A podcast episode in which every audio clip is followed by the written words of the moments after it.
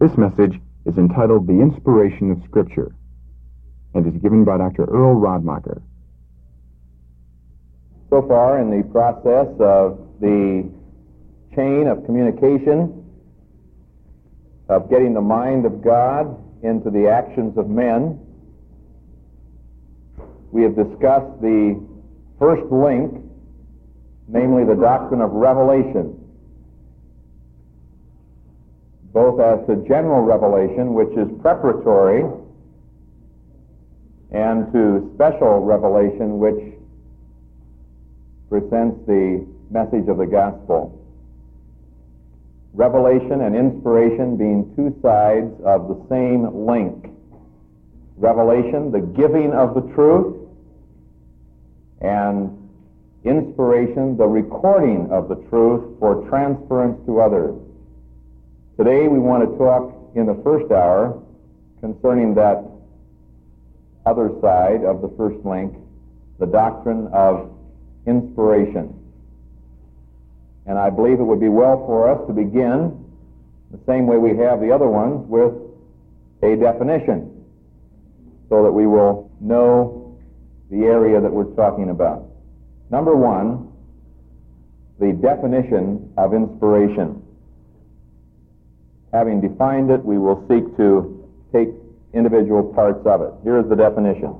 Verbal, plenary, inspiration means that God so directed the human authors of Scripture that without destroying their individuality, personal interest, or literary style, his complete thought toward man was recorded without error in the words of the original manuscript. Now I'd like to take that definition and take certain words in it, namely three, verbal and plenary and inspiration, and define them in fuller measure. What do we mean when we say the Bible is verbally inspired? Verbal simply indicates that inspiration involves and includes the actual language forms. That is, divine influence extends to the language used. When you say verbal, it becomes obvious that the words were influenced by God. But not only the words, the pieces of the words, the voice, the number, the gender, and that kind of a doctrine of inspiration is propounded by Christ himself in such a verse as Matthew chapter 5 and verse 17,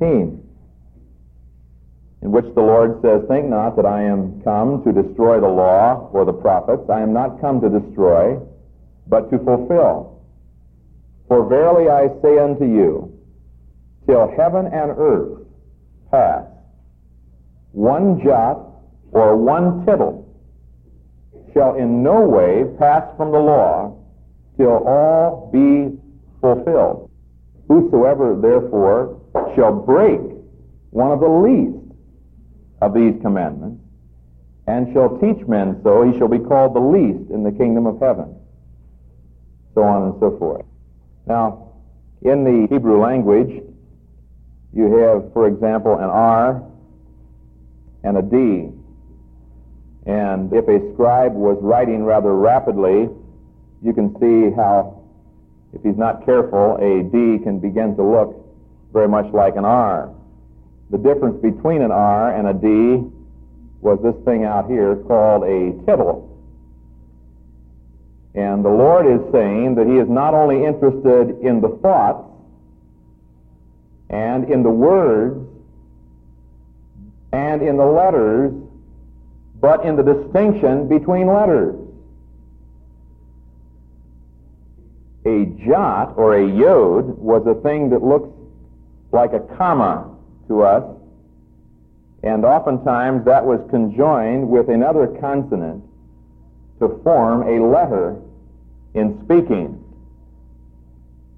So the Lord is taking the smallest bits, the smallest forms linguistically, and saying, Not one of those shall pass away from the law till all be fulfilled. Every last one of them is important. There are other occasions in the Word, in Galatians chapter 3, for example, where the entire argument of a passage rests on a singular versus a plural. In Galatians 3, he says, Not of seeds as of many, but of seed as of one, referring to the seed of Abraham, Jesus Christ.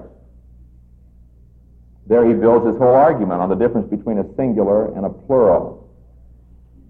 In many places, the argument of a passage is built on one word, so that words were important. Parts of words were important. Grammar syntax was important. A doctrine of inspiration, then, includes a statement of the fact that God was active in the language forms that were used. He didn't just give general thoughts without words and parts of words, but rather involved in the total of it.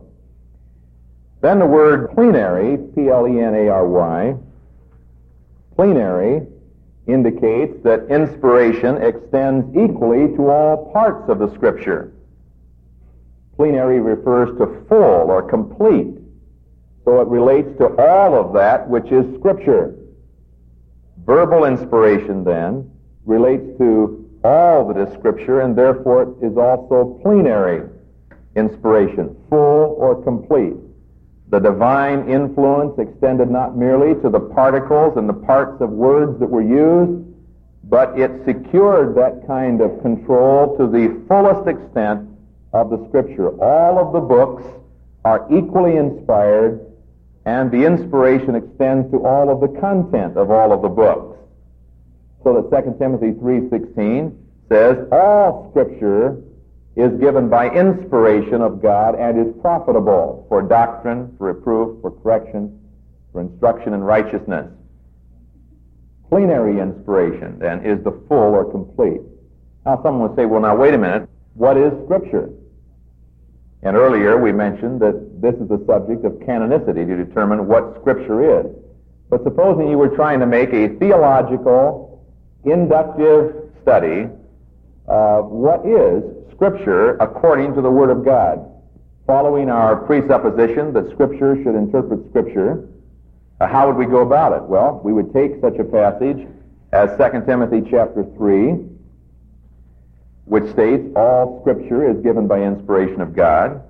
We'd go back to the immediately preceding context, and that from a child thou hast known the Holy Scriptures, which are able to make thee wise unto salvation through faith which is in Christ Jesus. There he refers to scriptures that Timothy has. Well, now, what scriptures did Timothy have? How has Paul talked to Timothy about the scripture? In order to find that out, you need to go through the entirety of the books of 1st and 2nd Timothy and to see how Paul uses the word scripture with Timothy.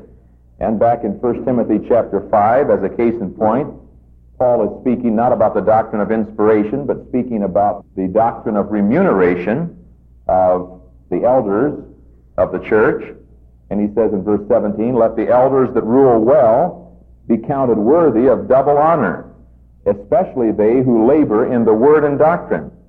For the scripture saith, and now he quotes two portions of the scripture, one from the Old Testament, Deuteronomy, and one from the New, 1 Corinthians, and treats them both equally as Scripture and says, Thou shalt not muzzle the ox that treadeth out the grain, that's Deuteronomy, and the laborer is worthy of his reward. So that Paul quotes from two different portions of the Word of God with equal authority to substantiate his point here, and he calls them both Scripture.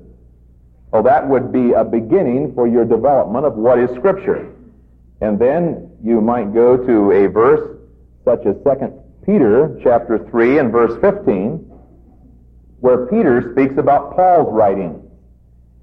And Peter says, An account that the long suffering of our Lord is salvation, even as our beloved brother Paul, also according to the wisdom given unto him, hath written unto you, as also in all his epistles, speaking in them of these things, in which are some things hard to be understood, which they that are unlearned and unstable wrest, as they do also the other scriptures, unto their own destruction. So that here Peter is saying that the wisdom that has been given to Paul, which has come forth in all his epistles, is the Scripture. So Peter identifies Paul's writings as Scripture. Paul identifies the Old and the New Testament. Peter identifies Paul. Jesus in Matthew 5 identifies the law, prophets, and writings as the Scripture, so that as you put all of those things together, you have that, what the Scripture says is Scripture, the Word of God. The full extent of that would be plenary inspiration. Now, thirdly, the word inspiration. The word inspiration in our definition is a bit more confusing because when you use the word inspiration, you usually think of something that happens to the individual. Shakespeare, he was an inspired writer. We say of Bach, he was an inspired composer. Somebody else was an inspired artist. And we usually think of the word inspiration as meaning an elevation of the innate qualities in a person, a heightening of their innate qualities. So we talk about inspiration as something that happens to the individual. And that is not what the word in 2 Timothy means, which is translated inspiration. As a matter of fact, the word there is a word that occurs only once in history and that's 2 Timothy 3.16. It is what is called a hapax legomena. Hapax means once, legomena means writing, so it's a once-only writing in history, a hapax legomena. And the word is theopneustos, and that's made of two words, theos, which equals God, and pneuma, which equals breath or spirit. You're familiar with pneumatic tires. Well, there you've got your word, pneuma, pneumatic, breath. So the word very literally means God breathed. Now, actually, very literally, the word expiration would be more true to the meaning than inspiration, except that we use expiration to mean someone died. And that's not what this means. So I suppose that the most literal rendering we could give would be God spirated. He is saying, therefore, in the word inspiration, that it is God spirated. He's talking then about the origin of the word. Please understand that when we use the term Inspiration, then, we are not talking about the methodology by which the writer and God brought together the words which would be finally put down. We're not talking about methodology. When he says all scripture is God breathed, he is talking about origin or source. And that in itself says something about the character of the scripture that we'll talk about in just a moment. Inspiration then means God breathed. And this could not be a word that Paul pulled out of his vocabulary, for it was not in his vocabulary. It was in nobody's vocabulary. Therefore, the word theopneustos had to be one of those words which are limited in the Word of God, which God specifically coined for Paul to use. Here was a conjunction of two words in Paul's vocabulary that God brought together for Paul to express the doctrine of inspiration of the Word of God. So Paul says, all Scripture is God breathed, God spirated, had its origin in God. Now that leads us then to the second area of the outline, namely, the nature of inspiration. Having talked about the definition, now the nature of inspiration. First, under the nature, it originates in God. That therefore has to say something about its character. That which is breathed out of God must partake of the character of the one breathing it out. If a man is a liar by nature, that which he speaks may be expected to partake of that which he is. And that's why Jesus could say to the Pharisees when they were challenging the doctrine of his deity and saying, We be of our father Abraham, and they were saying he was a child of fornication. Jesus turned around and said to them, You are of your father the devil. Why? Because you're a liar, and he's the father of lies. Jesus had a quick way of getting to the point. The devil speaks according to that which he is. He is a liar, and therefore he specializes in lies. God Almighty is pure, perfect, righteous, altogether, therefore he cannot lie. There are a number of things that God cannot do, but that's one thing that it is spoken of that he cannot do. He cannot lie. And it would really be important, this is kind of a side thought here now, for us to think that through with regard to our own lives.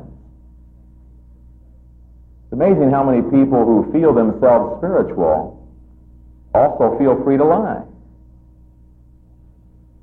Call it a white lie or whatever. But God can't lie.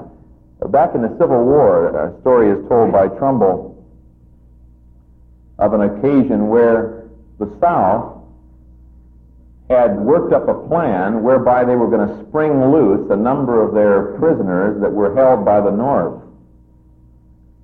And the plan had been thoroughly worked out and it was ready to be put into action when all of a sudden one of the prisoners of the South realized that in order for him to get loose, he was going to have to tell a lie. And so he refused to go ahead with the plan. And the word got back to the southern soldiers, and they got in contact with him, and they said they could not understand that. How in the world could he throw this whole thing into a tailspin by refusing to tell a lie? They said, after all, you were going to kill a guard to get out, if necessary. You mean to tell me that you could kill a guard but you couldn't lie? And he said, That's right. He said, On what basis can you justify that? He said, I'm a child of God. And I can't do what God couldn't do. God could kill people and does. But God can't lie. Good to think it through. How many people today get all upset about killing people in Vietnam or capital punishment or something else that have no qualm of conscience at all about lying every other word they speak? But God can't lie. You see, when it gets right down to the heart of the matter, that's what's a whole lot more important. Now, when it comes to the inspiration of the Scripture, that's important. For that which God breathed out must partake of the character of God. That's the nature of inspiration. Now there's a second area in the nature of inspiration.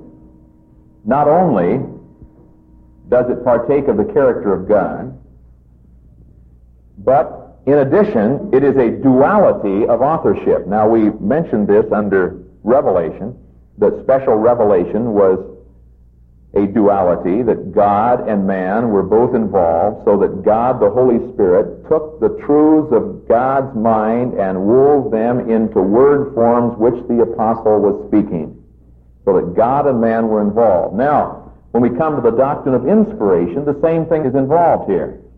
That both God and man are involved in the recording of the revelation that God has given. And each of them is 100% involved. So that there is 100% of humanity and there is 100% of deity involved. The Bible, therefore, is a God-man book. Now, some people have a bit of a problem with the fallible human element in that duality. And they would say that because man is involved, the product must be tainted by the fallibility of the man that is involved. Even though God is involved, because man is involved, it must be therefore human and therefore fallible. Now it's an interesting thing that these same people don't usually bother to stop and think very long about the parallel to that. If God is involved, it must also partake of that which is the character of God. It doesn't seem to be too much of a problem for them to attribute error to the Word of God on the basis of man's involvement without ever stopping to think that that error they attribute to the Word of God also says something about God. However, I think there is a parallel to what happened in the birth or the conception of Jesus Christ that may help us to understand the divine human involvement. Scriptural inspiration as an act finds a parallel in the miraculous conception as an act. By the way, it's the conception that is miraculous, not the virgin birth. Christ was born like anybody else is born, but he was not conceived like anybody else is conceived. He was conceived of the Holy Spirit. So there was a miraculous intervention in his conception. A human father was not involved, even though there was a human agent, Mary, involved in the conception. So that in both cases there was a miraculous act. The process involved a human agent and a divine agent in both cases. Mary was the human agent in the conception, the Holy Spirit was the divine agent. In the miraculous conception of the Scripture, the written word, for example, Paul was the human agent, and the Holy Spirit was the divine agent. Now notice that the product or the result of the divine human act of miraculous conception was the living Word of God, Jesus Christ, who was sinless. We've used the term impeccable. That is, not able to sin. The product of the process of inspiration was the infallible written Word of God. It was inerrant, without error, and consequently infallible, not capable of leading to error. So that the written word was an infallible word, the living word was an impeccable word. Or if you want to use another term, if you join the Greek word for God and the Greek word for man together, you have the word theanthropic, theos and anthropos, so that the living word was the theanthropic word living, and the written word was the theanthropic word written. It was the God-man word in both cases. Now, this illustration wouldn't help you a great deal if you did not accept the deity of Jesus Christ and his sinlessness, if you did not accept the Scripture's testimony. But the Scripture says Jesus Christ did no sin. It says he knew no sin.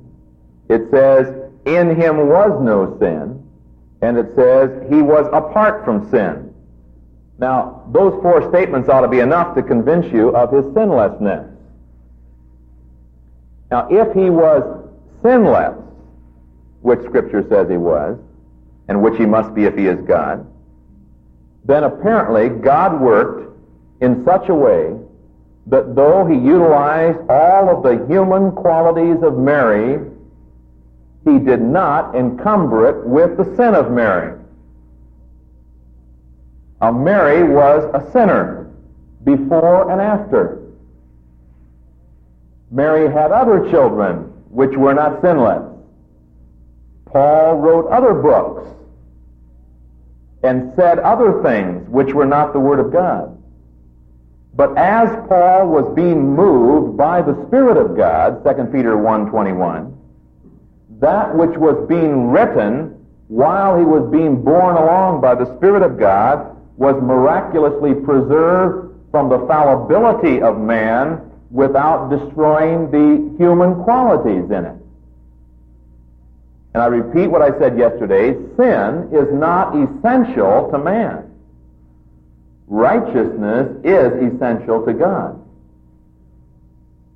So that that which God produces must partake of what he is essentially. Whereas man could be miraculously preserved from fallibility because that is not essential to what he is. Sin is something that happened to man after creation. Therefore, when you bring God and man together in a production, you have that which is human and that which is divine.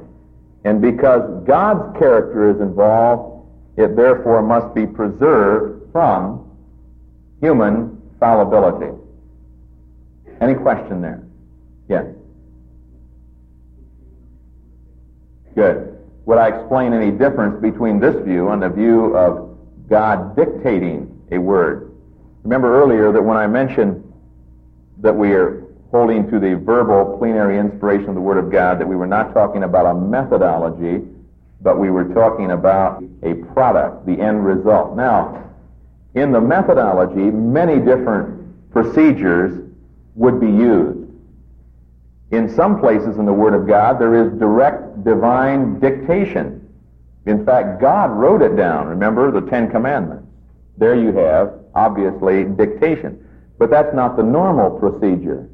On the other side of the spectrum, for example, in Luke chapter 1, Luke gives us some idea of how he brought together his book. For as much as many have taken in hand to set forth in order a declaration of those things which are most surely believed among us, even as they delivered them unto us, who from the beginning were eyewitnesses and ministers of the word, it seemed good to me also, having had perfect understanding of all things from the very first, to write unto thee in order, most excellent Theophilus.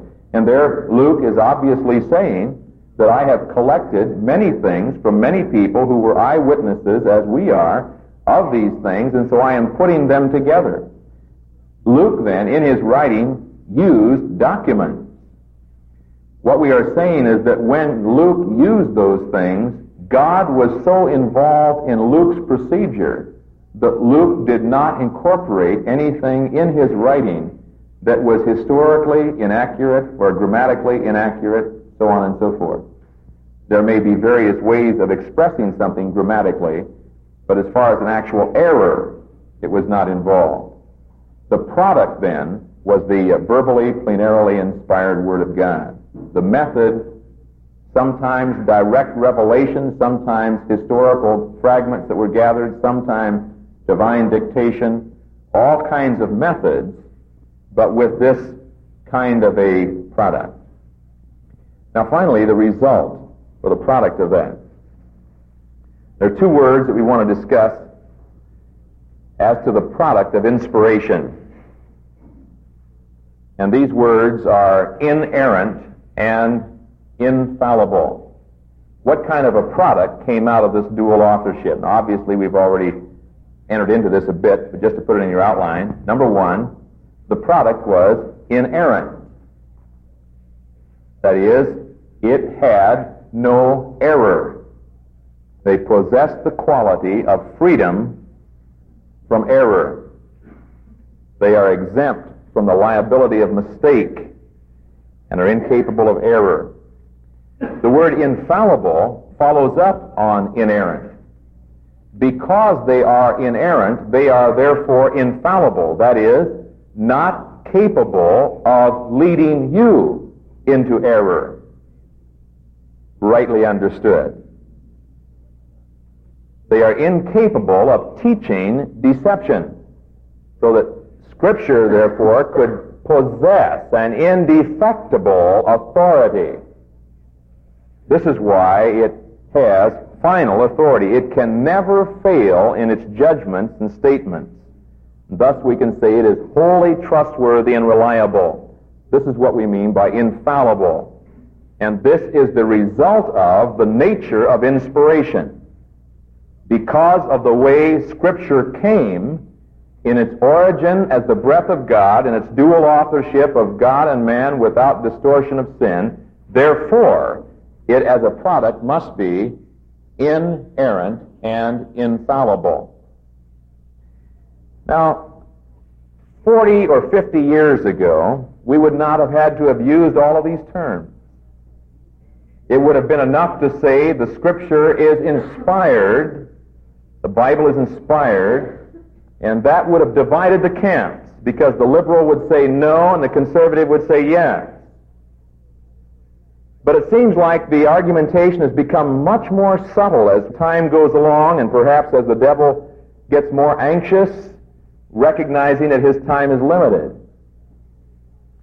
For today, we have found it necessary to say that we believe in the verbal inspiration of the Scripture. That is, that God gets down to the very words. And we believe in the plenary inspiration of the Scripture to the very fullest extent. Now, those two words are really redundant to inspiration. If inspiration means God breathed, then obviously it is verbal and plenary. But we still use the terms that help to cause people to understand what we do and don't mean by inspiration. Now, more recently, it has not been enough to say we believe in the verbal plenary inspiration of the Scripture, but we have to add to that we believe in its consequent inerrancy and infallibility. Because we find people that accepted the other but did not get the real point of it. Now, today, it's not only enough to say you believe in the inerrancy and infallibility, but now evangelicalism is divided between whether it is revelational inerrancy or absolute inerrancy, whether it is inerrancy of intent or inerrancy of fact. Now you say, back there about six statements ago, you lost me. Now let me try to give you a very practical illustration of it hard to talk about this thing without talking about those who are very close to us. But there's one seminary recently, for example, that specifically changed its doctrinal statement at this point. They used to say that they believed in the plenary inspiration of the Scriptures and that the Scriptures were without error in the whole and in the part. But their faculty didn't like that statement. And the majority of their faculty believed that there could be errors in an inspired scripture. And one of their faculty members said that when the writers were writing, even though they had the intent of inerrancy, unbeknown to them, they could have gathered in the process of their historical investigation facts that were not true and incorporated them into the scripture so that it was erroneous even though their intent was to be inerrant. So that they say the scripture is in its writing, in the mind of the writer, inerrant of purpose, but not inerrant of fact. We may therefore expect to find errors in the text. One of their profs recently went to great extent at the Evangelical Theological Society to use the mustard seed as a case in point. And to see, the Bible says it is the least of all the seeds. And we know today that it is not, that there are smaller seeds than the mustard seed. I don't know what's the matter with this man. If he just studied his Greek a little bit more, he'd find out that very specifically the scripture didn't say the least, but it said the lesser of all the seeds. Very careful attention to accuracy. Now you say, well, boy, what difference does all that make? Why should I give myself to being concerned about that? Well, let me give you a suggestion here. Maybe you can see this more clearly. In the early days, telegraphers did not spell out punctuation. And a well-to-do lady on a vacation in Europe wired her husband asking permission to buy a very costly item. The husband wired back, no. Expense too great.